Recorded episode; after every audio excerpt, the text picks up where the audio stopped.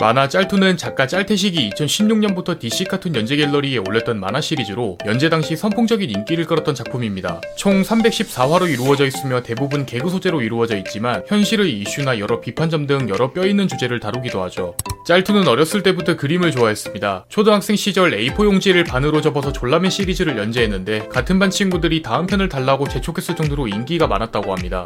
현재 활동하고 있는 작가명으로 한 유저의 댓글에서 발견하고 쓰게 됐습니다. 짐승 친구들을 연재할 당시 인스타그램에 올릴 수 있는 짧은 컨텐츠 형식으로 방향을 바꾸게 되는데요. 하지만 예상과 다르게 독자들의 불만이 나오면서 다시 장편 연재로 복귀하게 되죠. 이때 한 독자가 댓글로 짤태식이 돌아왔구나 하는 댓글을 남겼고 보자마자 마음에 들어 작가명으로 썼다고 합니다. 작품명이 짤툰인 이유는 만화의 결말이 움짤로 마무리하는 구성이기 때문입니다. 만화 연재 당시 내용을 구상할 때 특정 짤을 보고 그에 걸맞는 아이디어를 생각해서 그림을 그린다고 하는데요. 따로 에피소드를 얻는 것은 없고 종일 상상을 많이 했다고 합니다. 때문에 하루는 소재를 생각하느라 머리가 너무 아프다고 말하기도 했죠. 짤태식이 영감을 받은 작가 중 한 명으로 카툰 연재 갤러리 named user였습니다. 잉위는 2000년대 후반에 활동한 named 작가로 1세대 병맛 만화의 원조, 병맛 코드로 불렸는데 과거 유명한 병맛 짤인 아씨발 꿈짤도 한 카연갤 작가가 잉위의 화풍을 따라해서 탄생한 짤입니다. 여담으로 카연갤 출신의 또 다른 인기 작가로는 기안84가 있습니다.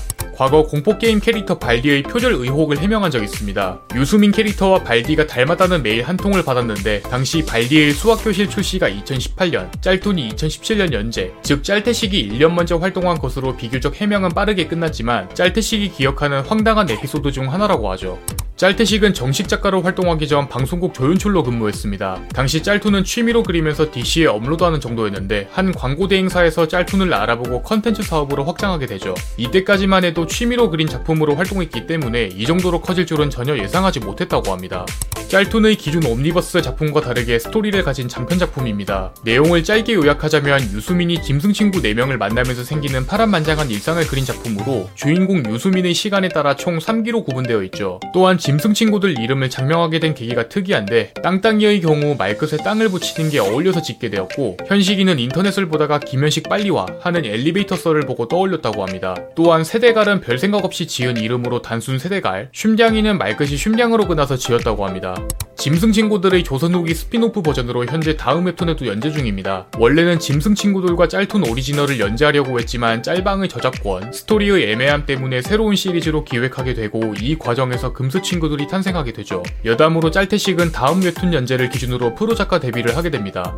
기만자라는 별명이 있습니다. 짤툰의 캐릭터들이 못생기게 묘사되고 있어 작가의 실물을 본떠서 그렸다는 얘기가 많았는데요. 하지만 짤태식이 직접 공개한 사진을 보면 캐릭터와 정반대인 느낌의 잘생김으로 많은 이들에게 절망감을 안겨주었습니다.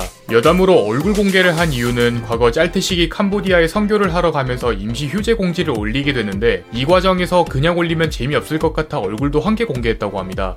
극존중의 예를 갖춘 절인 그랜저를 할 수 있습니다. 실버 버튼 언박싱 영상에서 시청자에게 인사하고 바로 그랜저를 하는데 무리 없이 한 번에 올라가는 모습을 볼 수 있죠. 짤태식은 뭐든지 집에서 하는 걸 좋아하는 집돌이입니다. 본인 피셜 인싸들의 문화를 좋아하지 않고 집에 있을 때 극도로 편안함을 느낀다고 하는데요. 방구석이 제일 편하고 방에서 게임하는 걸 제일 재밌다고 할 정도죠. 여담으로 헬스도 좋아하는 편이었지만 이마저도 홈트레이닝으로 하고 있으며 집에서 쉴 때 가장 큰 안정감을 느낀다고 합니다. 게임을 좋아하는 편입니다. 온라인 게임보다는 스팀 게임들을 즐기는 편이고 이 중에서도 스카이림, 위쳐, GTA 같이 스토리가 길고 자유도가 높은 게임을 선호하는데요. 과거 롤도 즐겨 했으며 티어는 아이언이지만 본인의 성격이 소심한 탓에 살아남기 힘든 게임이라고 표현했습니다. 과거 메이플 스토리를 즐겨 했습니다. 가볍게 즐긴 라이트 유저로 플레이 당시 무과금이 하기 좋다는 아란으로 레벨 130까지 키웠다고 합니다. 여러 컨텐츠를 즐겼지만 그 중에서도 인내의 숲을 가장 오래 붙잡았는데 결국 클리어하지 못해서 키보드를 샷건 치고 포기했다고 하죠.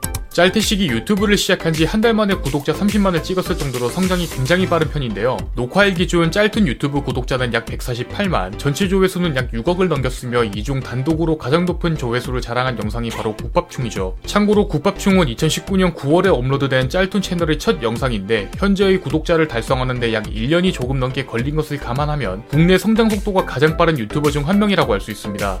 짤툰의 기억에 남는 댓글은 바로 국밥충 고정 댓글입니다. 최초 공개에 대한 비판적인 내용이었고 국밥충이 공개되자마자 달린 댓글이었는데요. 뒤늦게 밝히길 이 댓글의 주인공은 실제 짤태식의 친구라고 합니다. 이후 이 친구는 짤태식 덕분에 욕을 많이 먹어서 오래 살 것 같다고 말하기도 했죠.